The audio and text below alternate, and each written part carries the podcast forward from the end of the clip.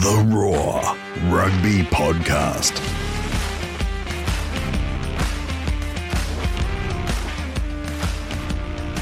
Hello and welcome to the Roar Rugby Podcast. I'm Brett McKay. International Rugby has arrived properly for 2022, and your place for the biggest and best Test rugby discussion is the roar.com.au, Australia's biggest sporting debate.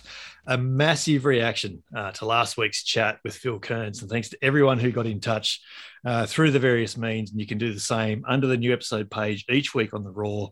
You can hit us up on the socials, or please leave us a review wherever you get your podcasts. Joining me this and every week still stewing from not being able to get Spain's Rugby World Cup eligibility appeal over the line is my dejected but big hearted co host, Harry Jones. Hello, mate. How are you? Geez, what a wonderful intro. Uh, first, how's it, Brett? Uh, I'm well. I'm yeah, good. Yeah, I'm, I'm really excited about being number one in Norway again. I was missing that status. Well, funny you should mention this. I absolutely was not lying about the massive reaction to the Phil Kearns chat last week. Uh, record download and listen listen numbers, 400 plus comments, and more than 18,000 page reads on the podcast page on the Roar. We jumped back into the top 10 rugby pods in Australia, the US, and Hong Kong. We debuted at number three in Germany. And of course, we are at number one in Norway yet again. Big spikes in Britain, France, Ireland, Japan, New Zealand, the UAE. And it looks like we've earned another couple of five star reviews. I think I can't really tell. So again, thanks to one and all who um, who, who listened, who left us a review, left us a rating. It's good to know we're, we're hitting the right marks. It was really cool. It was a really good chat last week with Phil Kearns. So yeah, we're gonna I'm gonna I'm gonna reach out to my German connections. You know, I did some research on my Norwegians. I'm gonna do some mm. research, and next week I'll explain the German miracle. Hey, uh, I, wanted look- to talk, I wanted to talk to you about your picture on on socials. It was amazing. I've, I've, I've actually yeah consulted. So everyone go on Brett's uh, socials and look at this picture he posted about sun and barbecue and sizzling something or other and beers and cans. But actually, the picture uh, is sneakily good. It's it really could be a photograph uh, award-winning kind of top ten thing of grassroots rugby. There's a guy on the sidelines.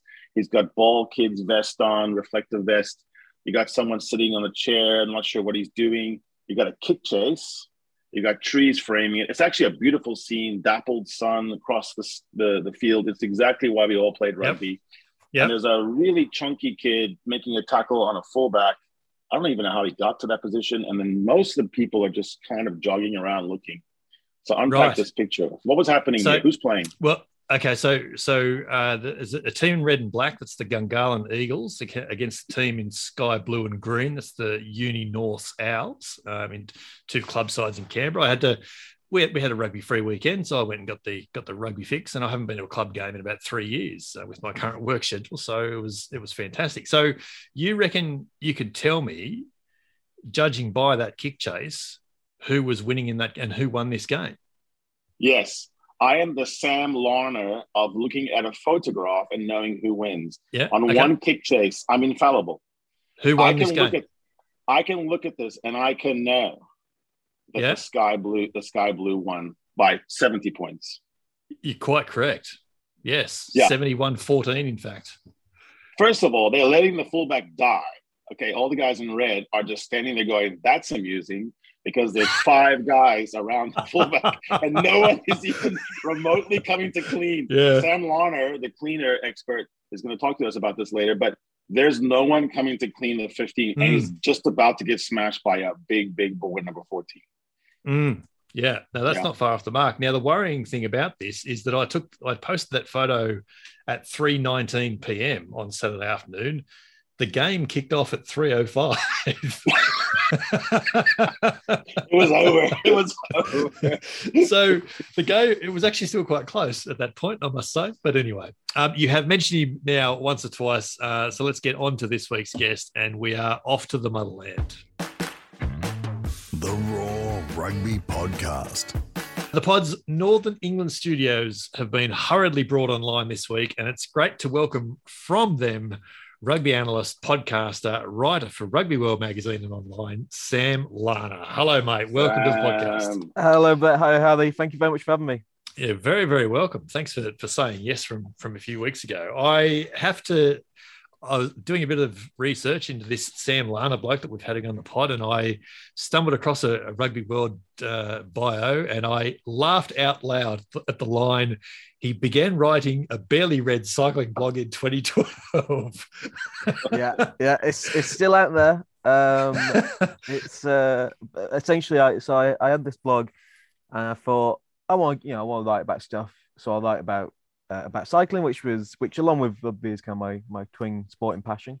Um, uh, no one made it as you expect, uh, and then one article got um, it got a thousand views on this one article, and so I went to teams and say I get thirty thousand views on my website each month. um, can I start interviewing your riders? And they went, yeah, bloody hell, yeah, of course. That's a that's a lot of views for the uh, for the blog. Of course you can. Uh, unbeknownst to them, obviously it was one thousand in a sea of you know zeros or, or twos. But um, but that that's how I kind of got going on that. And then yeah, my initial uh, idea was to be a, a cycling journalist, um, just because you know you get to go to slightly more beautiful places perhaps than uh, you know Twickenham and uh, and Cardiff.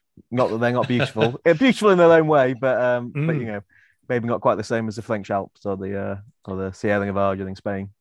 Yeah, indeed, indeed. So, how? What's the? You're, you're probably not quite as well known in, uh, in, in Australian rugby circles. What's the Sam Larner story? How did we how did we how did we come across you?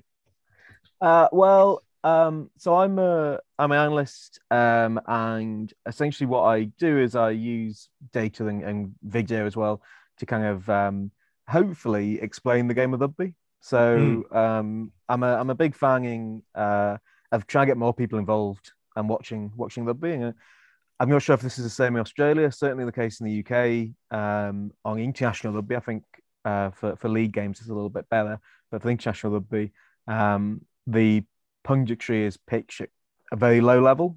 Um, yeah, which I think the idea is is that it brings you into the game. Um, I'm not convinced that actually happens. I think it kind of leaves people, you know, wanting a lot more. Um, and so I just tried, tried to fill that that gap really. And um, when I, I, I played rugby from a very young age, and then I was injured, and when I was injured, I, I thought I wasn't going to be able to play again. So I was looking at coaching opportunities and also analysis opportunities. So probably like a lot of people, incredibly cliched, I read uh, the book Moneyball maybe in about 2012 mm. and thought Rugby should do some of that. Unbeknownst to me, obviously, kind of although he was doing a little bit of that. Um, but I, I, then kind of started to look into it a bit more, then look at the data, then in the in the belief that if I found the right data, I could just prove something about rugby. Mm. Obviously, that's not true. The the more you realize, the more you look at the data, the more you realize it. It tells you uh, if it tells you something, um, it's very infrequently. You know, there's a lot of kind of noise and there's a lot of um, context that you need to put in there.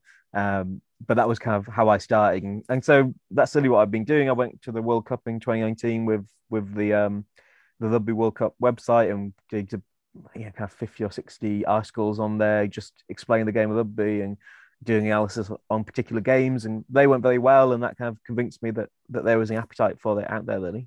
Yeah, on your on your uh, on your Twitter page, and and you can get you can find Sam on Twitter at Sam L stands up. Uh, but there's a great little pin thread that's that's been there on your page, and and I think it's I think this is actually what of yours I first saw, and it's a little it's a little thing that you've just called whiteboard rugby, and it's just a little YouTube series explaining basically what happens in the game. Have I got that right? It was it's a it was yeah. a great little explanatory type thing, um, but it was really really well done. Yeah, thank you. Yeah, so um, I, I mean, in, in, my family, my my dad's played rugby for thirty years, watched the game for pushing sixty years. Uh, my mum's never played, but has watched the game for, mm. for the best part of forty years. Um, but what I realised is that whereas in, in, in, football and soccer, where we can talk about 4-4-2s and pretty much everyone would have some idea of what that meant, mm. in rugby, there's things like um, drift defence, where maybe maybe 10% of the people who, yeah. who watch the game know what that is. Um, and certainly when I, when I was coaching, when I was coaching uh, kids, you would you use certain words like, you know, um, drift off your man or fix a man or whatever. And you think, oh, they don't know what I'm talking about because it just doesn't Yeah. get passed down through kind of popular culture. Whereas they weren't football players, but if I told them to, um, you know, show the man the other foot or you know, show him onto his left foot, they know what that meant. Um, and so what whiteboard rugby was was it was meant to be just, I think it was a minute and twenty. Oh no, so two minutes and twenty was the max because that's the max that can go on on Twitter. Yeah. Um, and it was just me with a whiteboard explaining a particular uh, Mhm. concept. Yeah. So you can find them on Instagram as well. If you just go on Whiteboard Rugby on, on Instagram, they're all there. Um, if you look back through Twitter, if you Google Whiteboard Rugby, there's a bunch of them on there as well. Um, I plan on doing more. They're they're they're a good fun thing to do. It's always um, it's one of those things you start up, with, and then loads of other different offers and different things come through. And it, Yeah. sad that it's taking a little bit of a back burner at the moment, but it'll it'll definitely be back, especially as we as we kind of creep up on the World Cup. As well. Yeah. Question question without notice. How much drawing practice did you actually put into the whiteboard before you thought, no, I could make that public? Yeah, no, I mean, uh, I, it's it's not good. It's it, I, I will I will I'll be completely honest. When I first uh, the, my first idea was me stood in front of a whiteboard, you know, drawing something, Yeah. and I did a few of them and thought uh, you can't like the lights wrong and you can't see anything. I thought I'll just I'll do it over the head, just my hands, like those like you know that old Apple advert where it's all Yeah. hands coming in from either side and twisting phones and all that kind of stuff. So I thought I'll do that, and then almost immediately I thought, I mean, I can't draw anything beyond a stick person. Um, why the big focus was on circles and X's, you know, X's and O's as it is in, in, in American sport, and just just making it as simple as possible.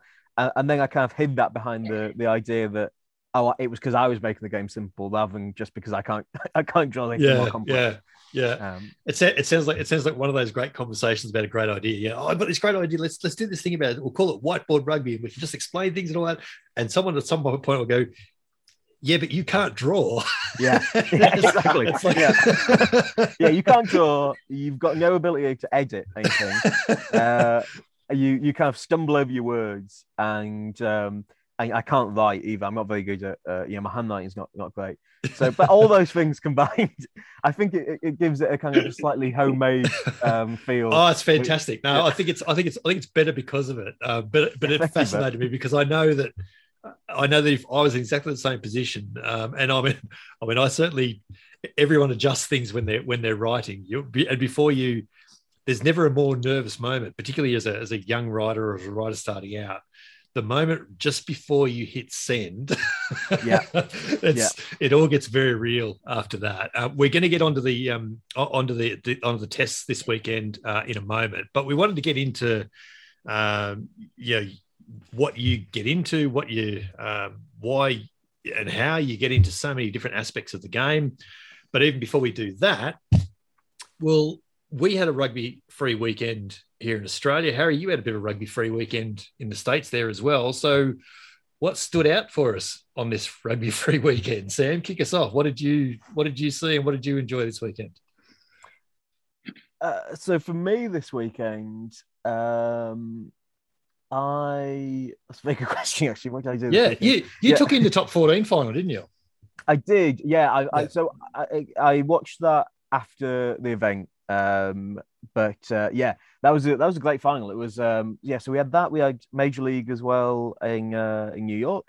Um, bit of a bit of a Seawolves fan myself, so that was a kind of a, a sad thing to see. But uh, a good good final.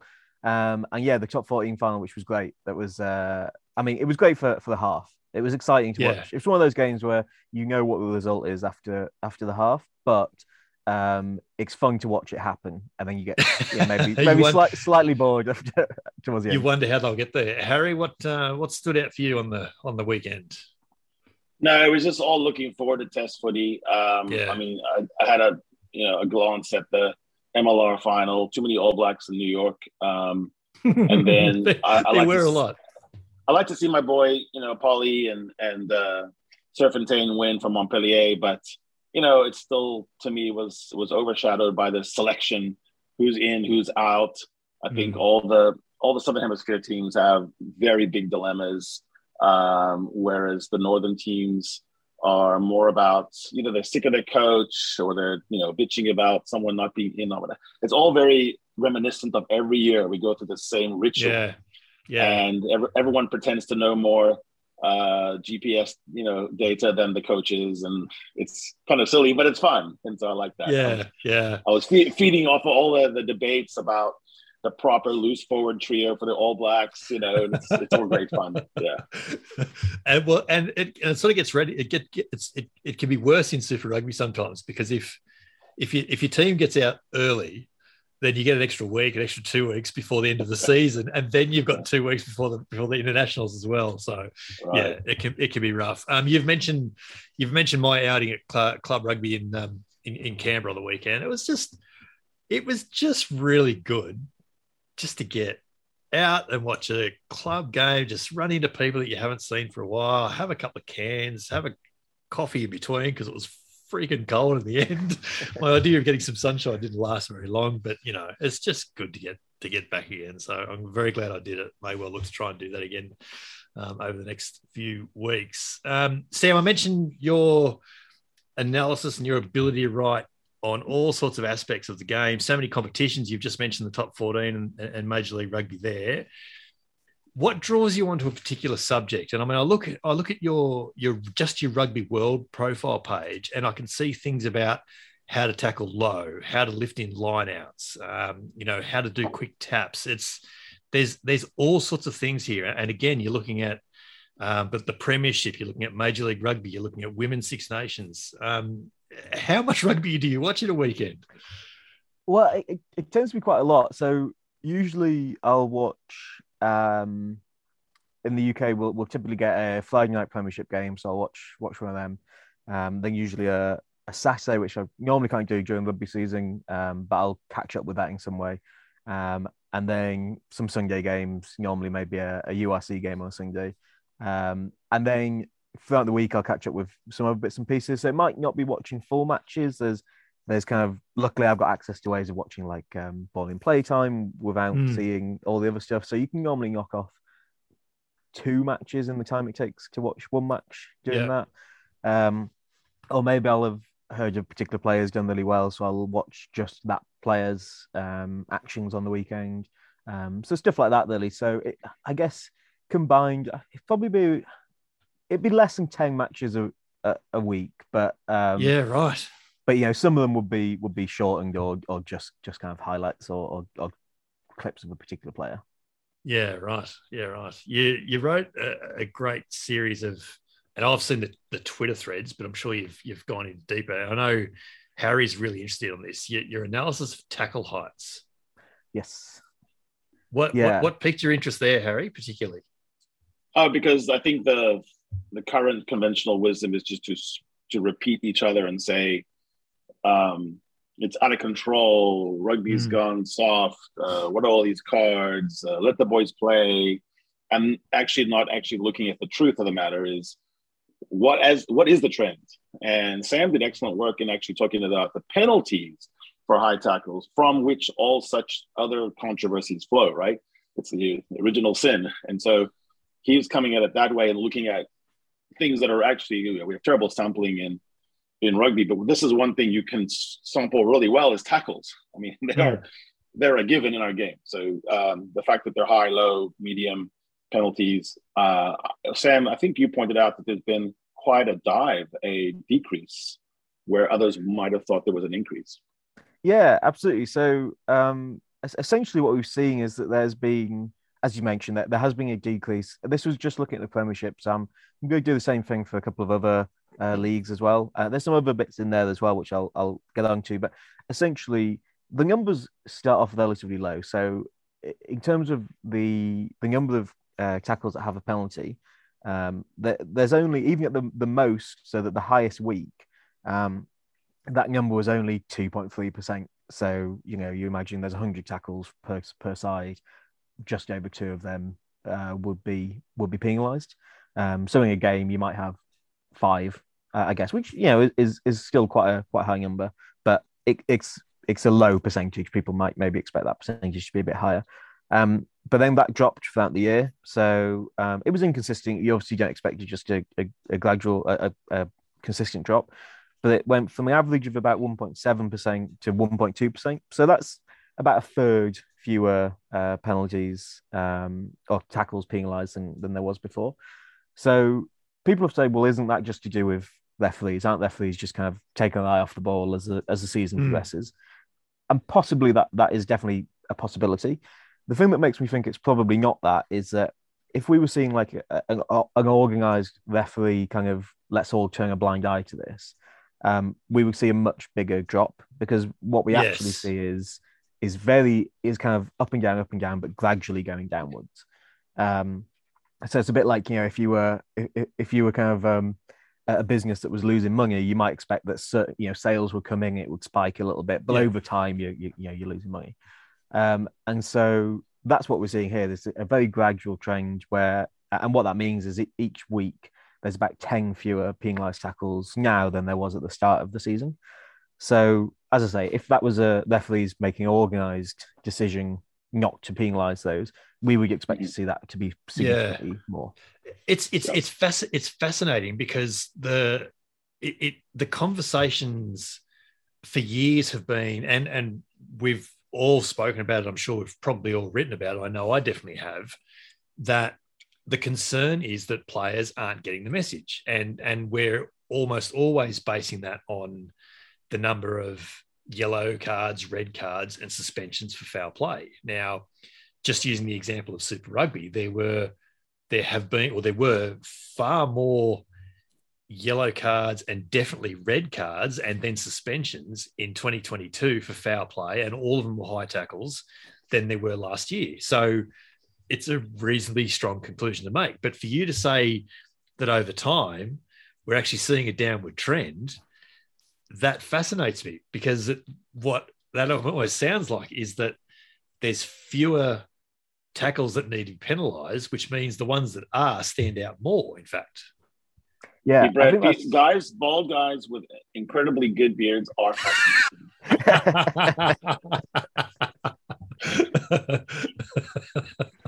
That was- I don't, that was I don't definitely know. I don't know with where to go with Welsh that with Welsh with Welsh origins. we're one and the, It- one it- and the same. It it, Sam- it Sam, does so it does me- fascinate to me me, though. Yeah, Sam. t- Some of this comes from what you discussed earlier, which is we're not a numbers sport. We are, our numbers are actually Yeah. quite shitty, and rugby is hard to pin to numbers. I mean, it's a bit like chess. Incisiveness beats volume of you know pieces taken, and one piece is not the same as another. And there are positions on the board in chess that you don't want to be, even if it looks like it's going well. Your opponent's saying three moves from now you're done. And you know this has to do with cleaning in rugby or having sufficient number side to side. So you might look like you know I've just pieced together seven, eight phases. Really, the alarm bells are going off because you're you're so vulnerable to a counter. So I wonder about your attraction to numbers, and your. It seems to me you try to find different things to talk about. Like Brett's talking Yeah. about, you, you're not just doing the same old Yeah, oh, the pos- possession stats uh, last week were really good. I mean, rugby has doctrines which are hard to shift because coaches are very tied to them. Um, do you find that people are interested in, in, in how you come at it from a different angle? Yeah, I, I hope so. I, I think there's um, it- it's quite an interesting thing when you look at stats in rugby because people have this weird crossover where they where they believe that they tell you nothing, where where there's also they tell you so much that they're ruining the game and they're making people robotic. Um, Whereas, as with everything, the the answer is actually somewhere between those two nuanced, Right. yeah, un, unnuanced positions. So, for example, um, you, you mentioned possession there. So you could say uh, certainly would have been the case probably when I started watching rugby in a kind of an organized way, I guess in, in the in the early 2000s, late 90s, early 2000s, where if your team had made more tackles than the opposition in the first half, you were likely going to lose because Right. fitness wasn't very good. And, Mm. and so that, that's a good proxy for possession. So if you had less possession, you're probably going to lose the match. Whereas now, if you look at the Premiership um, final, was between Saracens and Leicester, two teams who really don't want the ball and, and who kick you know more than pretty much any other team uh, in the Premiership.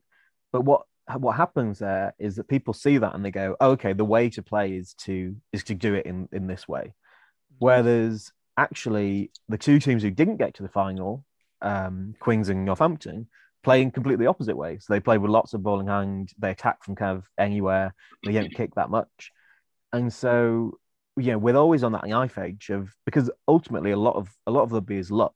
So whenever the game is, you know, within within a tries difference of being won, this is actually, you know, we'll obviously come on to England in, in a bit, but one of the things I always like to do is is just add uh, five points to one team or another. So just just kind of go, well, anything can happen. You know, the ball could bounce and they could score a try. Yeah. Or, yeah, uh, getting a try is is not a kind of an inconceivable thing. And you can see then how many games a team would have won or lost had they got five points added or the opposition got five Yeah. points added. And obviously, it's it's not scientific and it's not like an ideal way of of, of measuring success. But if you're the team who constantly is finishing within that kind of five point buffer, or even if you want to reduce it within that three point buffer, then it suggests that you're kind of only luck away from um, f- from winning more. Whereas if you're if you're the team, so if you look at Newcastle, for example, um, back in 2016, 17, possibly, someone can correct me on that, 'cause 17, actually, around then, they got into the playoffs. Um, and then the next year they got they got relegated. Um, and when they got into the playoffs, if you look at their stats, their um, tries conceded, tries for, they didn't look like a team who should have got into the playoffs. And if you actually dig into it, they were losing games massively and winning games by a really fine margin. And that's Yeah, obviously right. not sustainable. And so Yeah. ultimately, if you were someone who after that went, oh, I'm going to bet on them to to win a game, you'd have actually have taken a massive leap of logic Yeah. to suggest that yeah they can turn that turn that around. Yeah. There's also the So- problem of, of different phases of a season, right? So you have stats that work, like that's why you have uh, Harlequins or or Leinster doing a certain way, and they run into knockout footy, and it's just different. I mean, Yeah. every space is a little bit different. The Blues found that to their chagrin against Yeah. the Crusaders, and you had Well- Crusaders well, and- and the 34 the times. and Crusaders- Blues, right? the the, the Crusaders in the quarterfinal and the semifinal made a million tackles for, for each game, and then come the final, it completely flipped, and and the Yeah. Blues who'd been playing with really high possession stats and, Right. and just running running in tries for fun, suddenly realised that they hadn't had the ball for half an hour and they didn't know what to do. So. Uh, So that's that yeah. adds that adds to the complexity of seasoning these Yes. stats or these numbers, and I, and I know that you always point that out. In fact, um, I mean, you, you have to do a little bit of divining. Almost, you almost need a rugby theologian to help you with stats. Like, yeah. You can Yeah. think you know what you're looking at when you're looking at an ancient Greek Orthodox ritual, but you have to have someone tell you what the icons are. And so, um, you know, like tennis players who can feel stats in a match, very rare. And if they can, they're like the Federers because they can adjust during the match. They can say every point that's less than three uh, three shots, I'm winning. So I'm just going to go for every winner. Uh, golfers who can fix something during the round are no different from us. They make the same mistakes, but they can fix it, right? So, Mhm. do you find that they're trying to find players who can do that? Rugby is a game where you still decide it on the field. It's not coaches making a NFL call every single play. Do you Yeah. do you try to help players feel the rhythm and the numbers of a game? Yeah, so uh, one of the best things you can do with a player is to show them either something they did well or something they did poorly, and tell ask them, well, why did you do that? And you then realize it from a completely different perspective because they're saying, oh, I I I missed that tackle because my inside man stepped in, um, and I told him to stay out, and that's why I missed that tackle. So. If, if, for example, you could do that with a player because I, I work with players doing analysis for them, and you know, if they're looking for a bigger contract or if they're moving to a different club and Mm. just want to know what to expect, and so you might like I had a conversation with a, a player last week where I said your weakness is your your defensive abilities, and um, your missed tackle percentage, which isn't perfect, but this also is not as imperfect as people think it might be, um, uh, is really low. And so if if I'm looking for, in his case, a centre, um, and you fit all my bills, but you're going, oh, actually, you know, I want I want over seventy five percent, but you're under 75 percent. Then I, I just basically can strike an aim, strike you know, strike a line for you, and that's essentially what you're doing really with recruitment. Is you're you know you've got a thousand, two thousand players at your disposal, depending on what you what you're looking for. So you can't go through every single one of them and kind of justify if their stats correctly identify who they are as a player. But when you're one on one with a player, you can say to them, "You're, you know, you're the whatever you are, 60% or 65% tackle success player. Why is that? And then you can look into it and then you can, you know, and somewhere you, you often meet in the middle where I come in with, you're not a great defender. He comes in with, my defensive system puts me at, in a difficult Yeah. position. And we meet somewhere in the middle, which is, okay, that's true, but here's some techniques you could use to um, improve that. Or, um, you know, in, in his case, he was a defensive leader in the team. And so you kind of say, okay, well, you've you've got to there's certain things here where you're putting this isolated situation because your forwards as they came down that look they looked at the look rather than coming out to support you um, and so how do you fix that like how do you what do you say during training to get them Yeah, yeah. to fix that and so um, that and that's the thing with with context really is that you need to add that context into the into the stats because uh, without them they, they are kind of meaningless um, because you know if i just say to you so and so gained 500 meters this season. Obviously, you guys know the sport, so you know if that's good or bad or whatever. But if I don't, if I tell you he did that in one game, then you think he's Yeah, yeah. If he played, if I'm com- combining preseason games and league games, and plus you play international games, actually that's over 30 games, then you might go, okay, well, if he's a forward, then that's decent. If he's a winger, then that's really bad. And so that context is vital Yeah. um, to, to add in there. Yeah, it's so positional. I mean, you know, fullback meters gained are almost meaningless because your first 20 are free. Um, and you get so many actually- in a game. I, I, slight, I, I, I, I definitely take that point. Yeah, that's very, very common. I, I slightly disagree in that, in terms of, it's definitely true that you get you get free meters. I think that you can kind of tell that there is a skill to to that in that you know the better fullbacks do. yeah, you can compare fullback to fullback. Yeah. Yeah, Yeah, correct. Yeah, yeah, yeah. yeah. Yeah. But I think And you can I think there's a different role for number eight. You're just never gonna have, you know, 10 or 15 for free. Absolutely. No, yeah, yeah. no, and and if, and if, and if you can for a fullback, for example, you can look at their tackle bus, for example, Yeah. and see, Yeah. you know, Yeah. if they if they're running 150 meters a game, but they're not actually breaking any tackles, then they come they're being brought down the first first tackle they meet, aren't they? So Yeah. you know, there's It's there's a lot, As, there's a lot as, as in your Owls game that you depicted in your Twitter. yes, That guy, that Yes. guy made no meters on that one. Rugby on the Roar. Sam, international rugby this weekend uh, kick, kicks off Yeah. this weekend. Um, England are, are on Australian shores now. They've been in in uh, in Perth getting ready for the first test for for a week or so now. I- I'm curious to know what's being said of this England squad of Eddie Jones's now that they've left because holy moly, there was a fair bit said before they left. Yeah, it's, it's interesting. I, I think from what I can see, people aren't necessarily critical of the of the squad or or, or the players necessarily. I Mm. think um, you know someone like Charlie Ewels gets a bit of a gets a bit of an ordeal, but but for for everyone else, I think people are basically supportive of the team, but not supportive of Eddie Jones. Um, yeah, right. and maybe it's a case of you know the the loudest uh the emptiest vessels make the loudest noise and all that kind of stuff but certainly on twitter um anytime there's any defense of Eddie Jones and obviously i'm uh, uh, well not obviously but i am welsh so I, I don't necessarily want england to do well at all but um I, I, I do I, I do have a lot of time for Eddie Jones and i think that um he is doing a he is doing a good job but he is getting a lot of flack and if Yeah. they if England don't win this series, I think that could be. Well, not. I don't think. I don't think England are going to get their give in before the World Cup, but I think that the noise will become deafening. Um, if it's not a wing, but I think it, could become deaf, deafening if it's a three 0 wing, but they don't play very interestingly because that seems to be people's kind of second swipe at, at England is that they're not very exciting.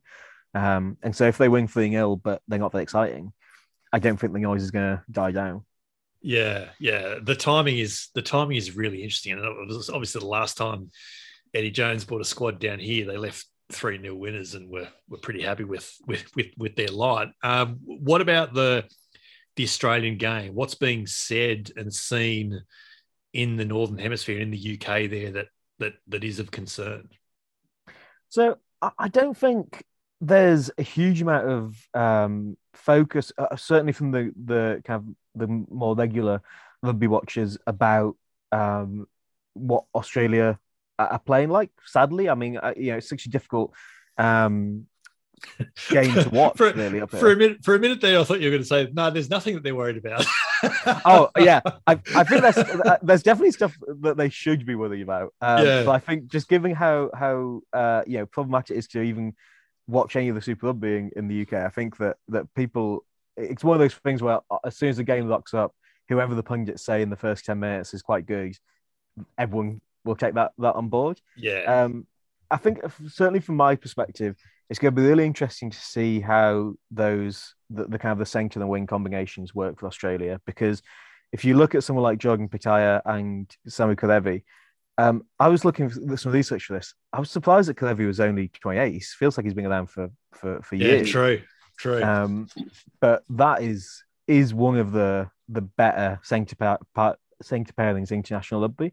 I think when you look around, you know, you've got individual players like Am in South Africa, often seen as probably the best centre in the world. But in Hmm. terms of centre pairings, I think the Australian pairing is is right up there and quite early in in their careers. I mean, Kerevi obviously Mm. kind of reaching his peak, but but quite early there.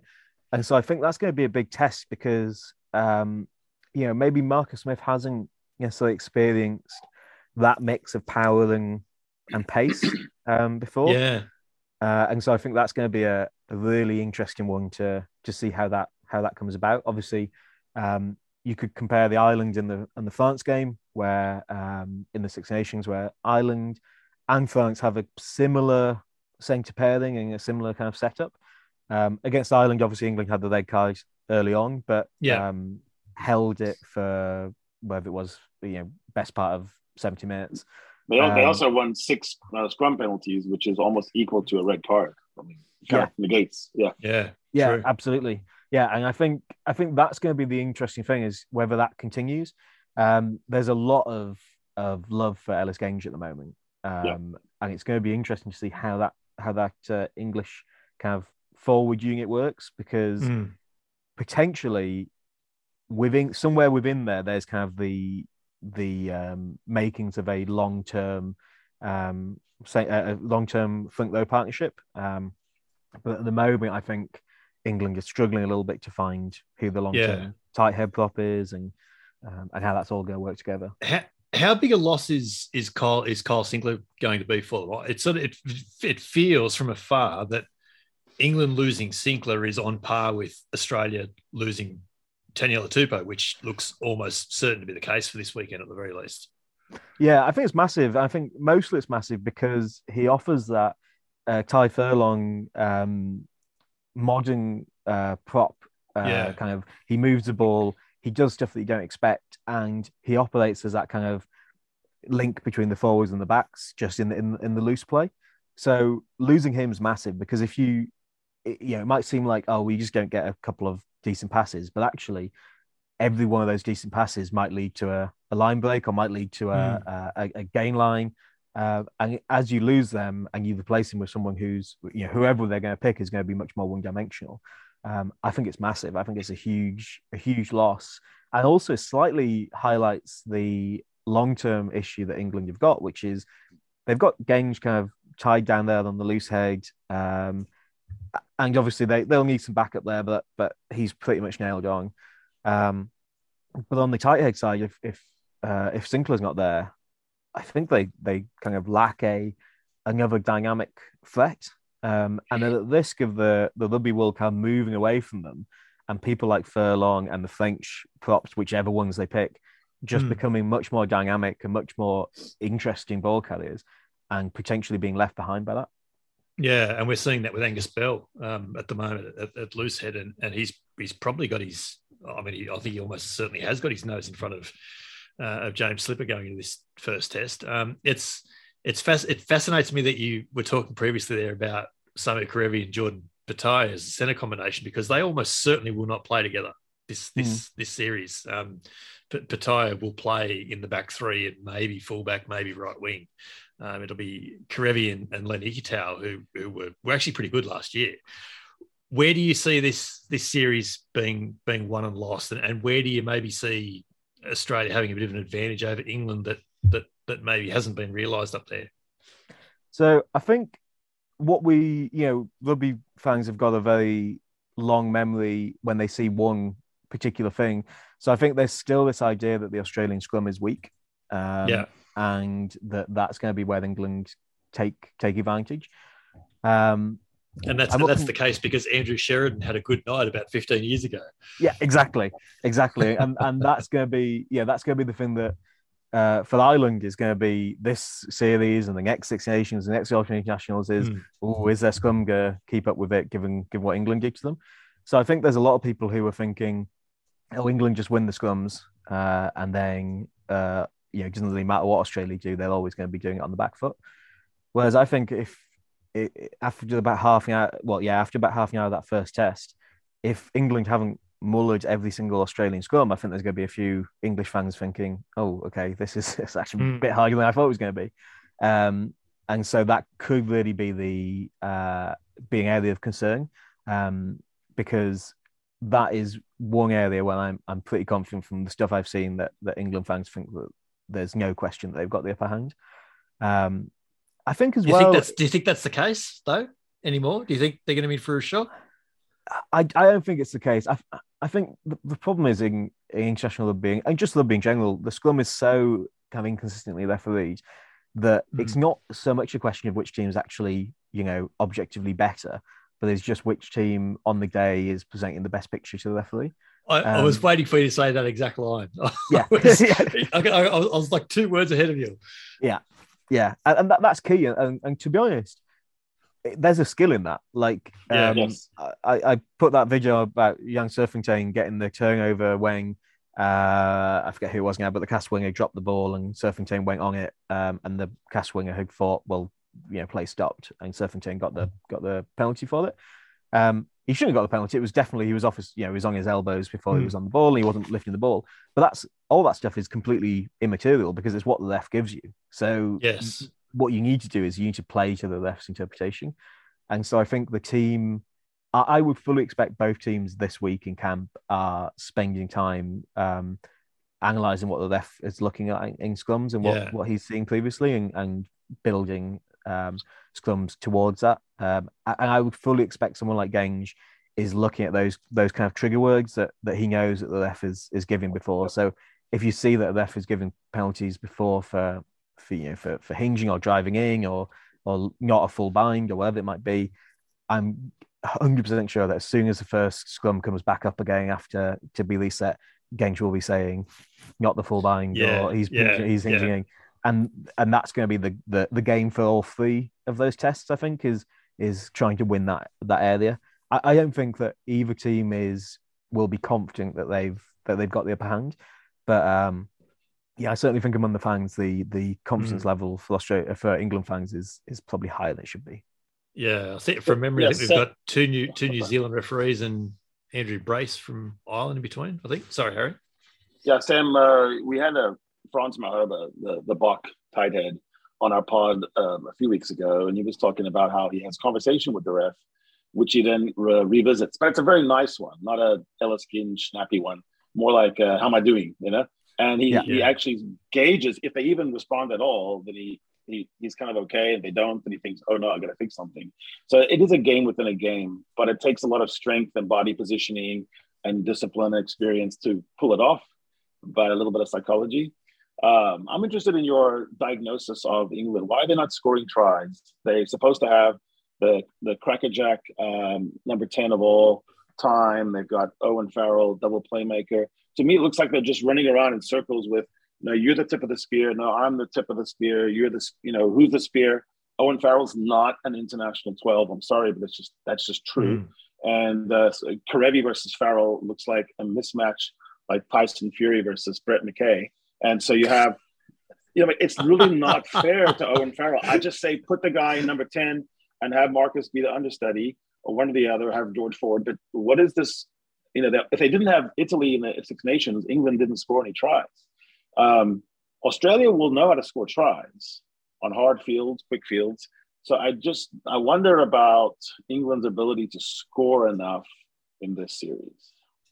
Yeah, I think that's the key. Um, it's it's weirdly uh, goes in line with the England football team as well, who aren't scoring goals at the moment, and, and that's kind of getting to the national psyche, I think. But um, Yeah, it, it's bizarre because England scored eight tries in the last Six Nations, which was level with Wales and, and only more than, than Italy, obviously, which we we, we normally expect. Um, but they conceded more tries than than Wales did. Um, so they can see 11, which is more than Wales, Ireland, France. So it's not really a sustainable um, game plan because we saw um, uh, when Wales won in maybe 2018, possibly, they scored almost no tries, but they conceded almost no tries. And so mm. you can do that for for the tournament, and if everything slots into place, you can you can be successful. But this is a, a big concern for, for England because that team should be set up to actually score tries. And there's people saying, oh, well, you know, if, if Anthony Watson comes back from being injured or, um, you know, if something changes a little bit here or if they don't play Face Drury on the wing. But for me, that's just like moving deck chairs. It doesn't actually get you a bunch more tries. Mm. Um, I think the the issue they've got is that when they don't have Tuilagi and they don't have someone like Vunipola who can who can punch that hole, what you're left with is this hopeful sideways movement.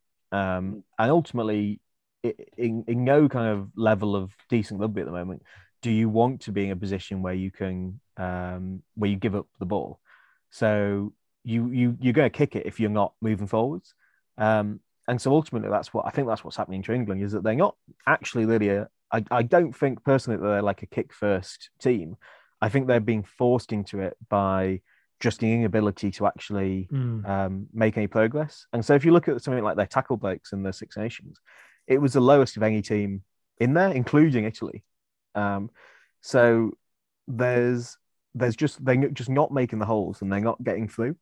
Um, and ultimately, there's all this talk about oh, it's, it's so unfortunate that Tuilagi keeps getting uh, missed due to injury. You know, it is unfortunate, but ultimately, at some point, you're going to have to come up with a a second plan. Um, mm. I think that Marcus Smith offers more.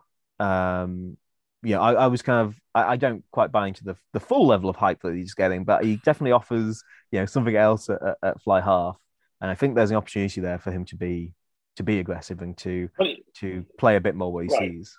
But he did so well at club because he had Danny Care and Andre Esterhuizen bracketing him. I'm not yeah. giving the credit mm-hmm. to them totally. I'm saying he was part of a system. And then when you say now you've got Ben Youngs and Owen Farrell, it's it's like a completely different mm. thing. I just and I, I don't think he ever really got a fair shot at showing what he can do so far. Yeah, I, I agree. I think the the one thing, as you say, with with Esterhuizen is that he he is the Tuilagi. Um, yeah. in, in yeah. that you know you give him the ball and he gets you two meters over the gain line, and then you're mm. you're, you're good for the second phase, and he's just consistently there. Um, mm. Which is exactly uh, why Australia bought Kerevi back from Japan. Ex- exactly. Yeah. yeah. yeah. It, it's hugely underrated that ability to just get through stuff and get over the gain line.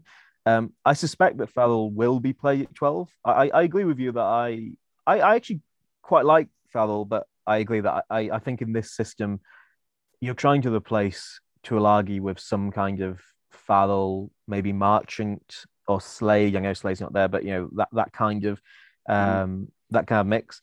Um, I, I just don't think it works because it's it's not you're not replacing like with like. Um, so no. either England need to go for the full uh, rebrand and go Smith, ball playing 12, quick winger, you know, maybe a Nowell, uh, Jack Nowell, or, or, someone who who on at 13 who's who's got the pace. Right. Um, or they need to go, we need to find some big lads to play 12 or 13 to, to do mm. the Tuilagi role. But at the moment, they're trying to play like they have Tuilagi without having Tuilagi. Um, and the lack of, you know, the, the thing with Dombrandt is, I would say that, uh, you know, that his international rugby start has been fine. Like it hasn't been as good as everyone thought it was going to be. Um, it hasn't been as bad as some people thought it was going to be. It's been it's been fine. Um, but he offers a different threat to what Vunipola offers. He's much more of a dynamic, loose uh, mm. carrier rather than Vunipola, who's more of a um, just a, a, a, tight, hard to stop um, mm. player. So it will be interesting to see what happens when with Vunipola back. Um, I think if he's not fit, that back though, it just doesn't really have that big ball carrying threat. And and actually, one of my one of my key thesis theses, you know that's not the word theses Thes- Thesai. thesi thank you is, uh, is that you you don't need your number eight um, to be your big ball carrier but you need someone in the pack to be your big ball carrier um, Yeah. so I suspect that England are going to lean on Genge probably quite a bit to do some ball carrying. Uh, I'm not sure if we'll see the Genge in the backfield returning kicks again, um, but I suspect that, that they will be leaning to, to at least batter them to people and, and try and get over the gain line. Um, but yeah, for, for me, that's that's the English weakness is that they they are trying to play a game, but they haven't got the pieces to play that game. Yeah, it's Enough. fascinating. It's going to be fascinating to see how it all plays out over these these three tests. We we should get your um your thoughts on New Zealand, Ireland, and, and South Africa, Wales before we before we let you go. It's um I mean it's a wall of rugby this uh, this weekend for us, and there's a couple of cracking tests either side of Australia and, and England. There, how do you how do you see them playing out? I think it's gonna be. I think they're gonna be really good. I think um, New Zealand Ireland is is very well poised because you Mm, could certainly make the case that um, you know if you look at the top four teams in the world at the moment, you've got South Africa, France, New Zealand, uh, and probably Ireland. I mean, obviously Mm. that shifts and changes, but you'd probably say that was that was it at the moment. And so Ireland, New Zealand is is huge. Um, I think that it's going to be really tough for for Ireland. Um, you know, they they they just haven't necessarily shown that they can consistently win uh, in these summer tours and and you know and Mm. really uh, go and dominate teams. I guess, uh, uh, or the certainly the Southern Hemisphere teams. I think that's going to be the challenge for them because this Six Nations they came close to it, um, but obviously lost to France and were fairly consistently you know behind France. I would say in, in terms of just overall performance there. So in terms of the World Cup next year, I think probably it will be um, it will be two one to New Zealand with a kind of a two hard fought games and then a kind of a, a relatively straightforward New Zealand win. Um, but then on the other side, I mean, yeah, if New Zealand don't don't take this serious, if they lose the series, then that's it. They're in really serious trouble, as much trouble Mhm. as you know New Zealand can be um, uh, heading Right. into next year. Yeah, Yeah. Uh, what what about South Africa, Wales? Um, that's obviously got Harry's interest at the moment too. Yeah, I, I don't think we've. I don't think Wales have got a chance. Um, Yeah. but uh, I, I think it.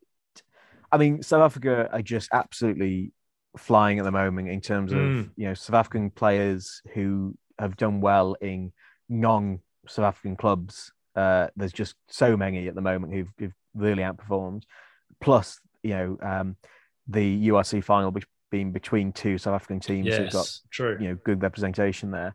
Um, you've got you're gonna have a lot of players in that camp who are coming off wings who um, will take a huge amount of confidence into it, and there's also uh, places up for grabs. And so I think South Africa is one of the squads that is probably hardest to pick for for next year. There's a few people who didn't make this squad that I would have expected would have, um, and so I think there's going to be a lot of motivation to to make sure you get that that ticket to France next year.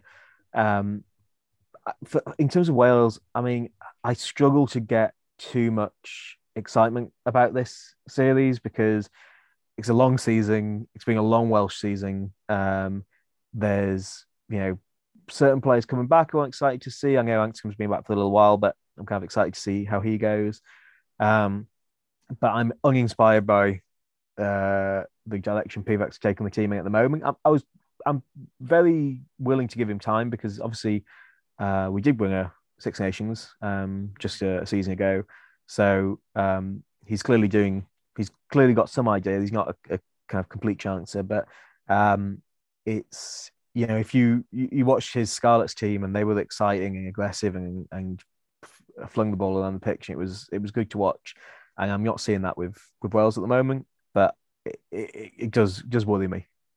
Yeah, yeah, it's to be, it's to be a fascinating series um, ac- across the board. There's there is so many good good games coming up, um, mate. We have spoken for twice as long as I expected that we would. It's been it's been so good to get your insights on so many different things. Thanks so much for finding a bit of time for to, to talk with us this week. It's been it's been great to have your insights. Yeah, it's been absolute pleasure. Thank you very much for having me and uh, and for letting me just go off on one. It's been uh, it's been great. no, go go Cheers, go off accordingly. Yeah, yeah. And look, you can check. Uh, you find Sam on Twitter, as I mentioned, at Sam L stands up, and keep an eye out for his uh, his fantastic analysis and things like that uh, with Rugby Really World good. magazine and online as well. Um, thanks so much, mate. We will uh, we will touch base again uh, later in the year, maybe before the uh, before the spring tours. Lovely. Thank you guys. Speak soon. Cheers, Sam. Bye now. Bye. The Roar. Harry, fantastic to have uh, have Sam Larner on the on the pod. Um, one of the one of the Good great man. current analysts getting around and uh, and great to get his insight. We have got a massive weekend of, uh, of of Test rugby coming up. It starts on Wednesday, in fact, with the the Māori All Blacks playing Ireland in Hamilton, and and Ireland will be captained by former Chiefs centre Bundee Aki in Hamilton, which would be which would be pretty cool. Uh, the, the the matches across Saturday and Sunday, depending on where you are, starts with Japan and France. Then we go New Zealand, Ireland, and Auckland, uh, Australia, England in Perth, South Africa, Wales in Pretoria, and finishes with Argentina, Scotland in San Salvador. Um, the box side, most of those teams will be named later in the week. Uh, Australia and New New Zealand are out Thursday, I think. Um, South Africa have named their team just before we started recording, I think.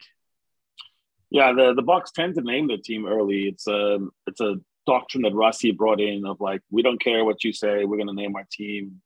Um, it- it's worked. It's worked pretty well. By this time around, yeah, Willie le Roux actually on the bench. Um, that could just be a signal that change in the guard is coming. Uh, Damien Willemse was arguably what the form player of URC, like Yeah, from beginning to end. I mean, he was Yeah. just really maturing. People forget how young he is. He's like 23, 24 years old. Is he Um, really? Yeah, he's he's played a lot of rugby for that age. Yeah. that's, that's what people have to remember is the South African way. Pollard started when he was twenty, um, and so Yeah, you, you- that. They throw, they, they, we throw guys in really young. Did Willemse start when he was 15? nineteen? He was nineteen years old when he was a Bok uh, one of the youngest ever, and and so he's he's starting at 15. A really good test because you have good kickers on the Welsh team, and they'll be tough Yeah. and stubborn and hard to break down. Uh, Elton, uh, my favorite, uh, my favorite player, is, you, uh, you couldn't you couldn't even get through that without laughing. with no fly off cover. So we've got the full Elton show. But you know, the rest of the back line is I'm ready for my Pimpy and Kolbe to show their stuff against Yeah. these Welsh. And then the pack is going to be typically gruesome. Uh, I do like Frans Malherbe, our friend from the pod, starting at tight head with Ox on the loose head. It's a very interesting front row, very dynamic. Ox, Ox Nché is uh, a guy that Aussies will love to see. He's a little bit of a Mm. Tupou type, you know, in the open field, got real gas. We, So we didn't we'll get to see. see we didn't get to see a lot of him in in Super Rugby Yeah. from memory. Yeah, um, yeah, we didn't get to see a lot a lot of him. But you, you might be yeah, right the, about the rest, the- yeah, the rest is kind of the same, same. You know, you have Yeah. Mostert, you have Lewid, you have Eben. So it'll be good to see those guys. I will say there's one guy off the bench to look for. It's Lowe, but not Francois Louw, Elrigh Louw from the Bulls. And he is a super athlete. He's, he's Yeah, one right. of those guys like Pierre Spies with a rugby brain. He, he might be interesting to watch.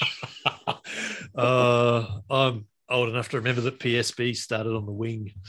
Um, I'll be interested to see what sort of impact Billy Larue can have off the bow. I mean, old old Spiders le Roux, he, he must be in his early 40s now, surely. He's been going a long time. He's building a, a dream house in, in near Cape Town. So I think he's already got retirement just around Yeah. the corner. Yeah. yeah. Spiders le Roux, one of my genuinely one of my favorite players. Uh, the Pacific Nations Cup kicks off in Fiji around lunchtime uh, on Saturday. Australia A playing Samoa, uh, then Fiji hosting Tonga. Um, both those matches at the Ooh. National Stadium uh, in Suva.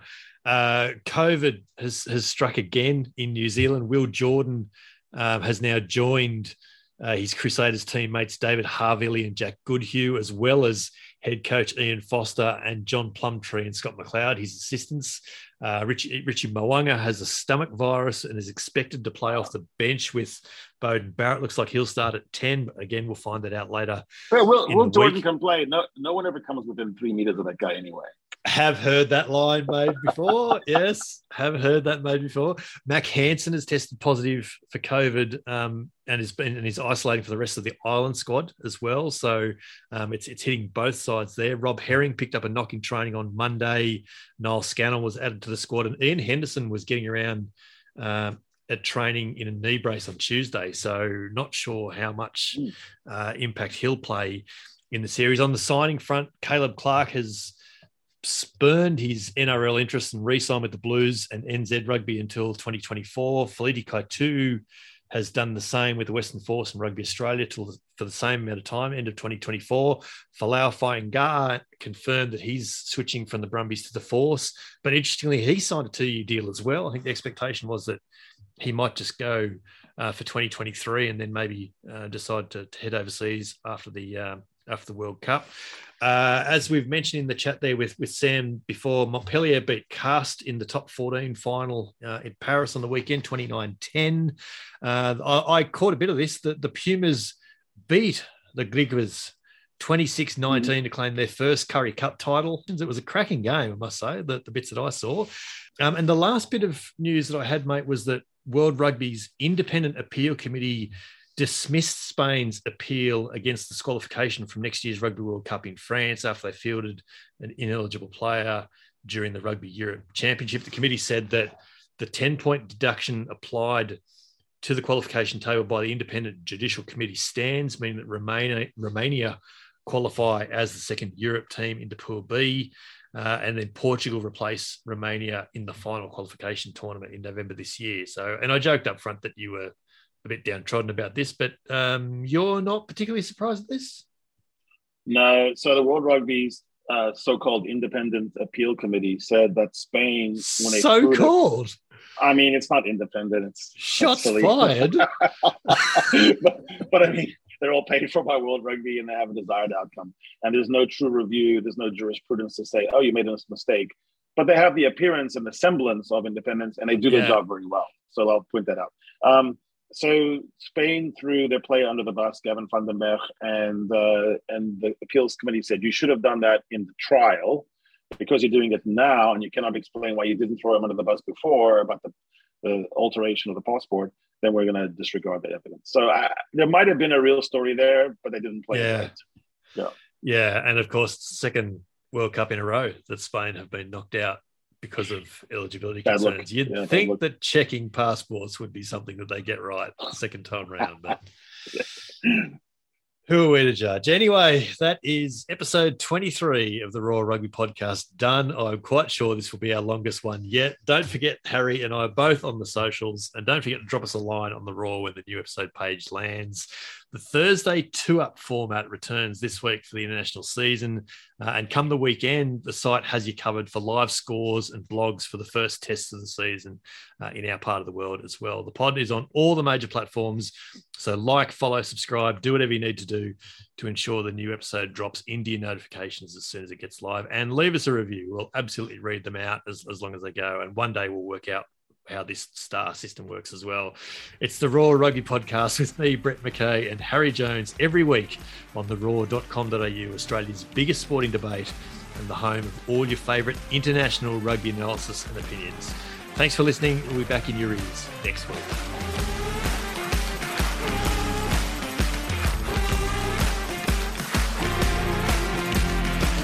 So Elton, my brother, come play with us.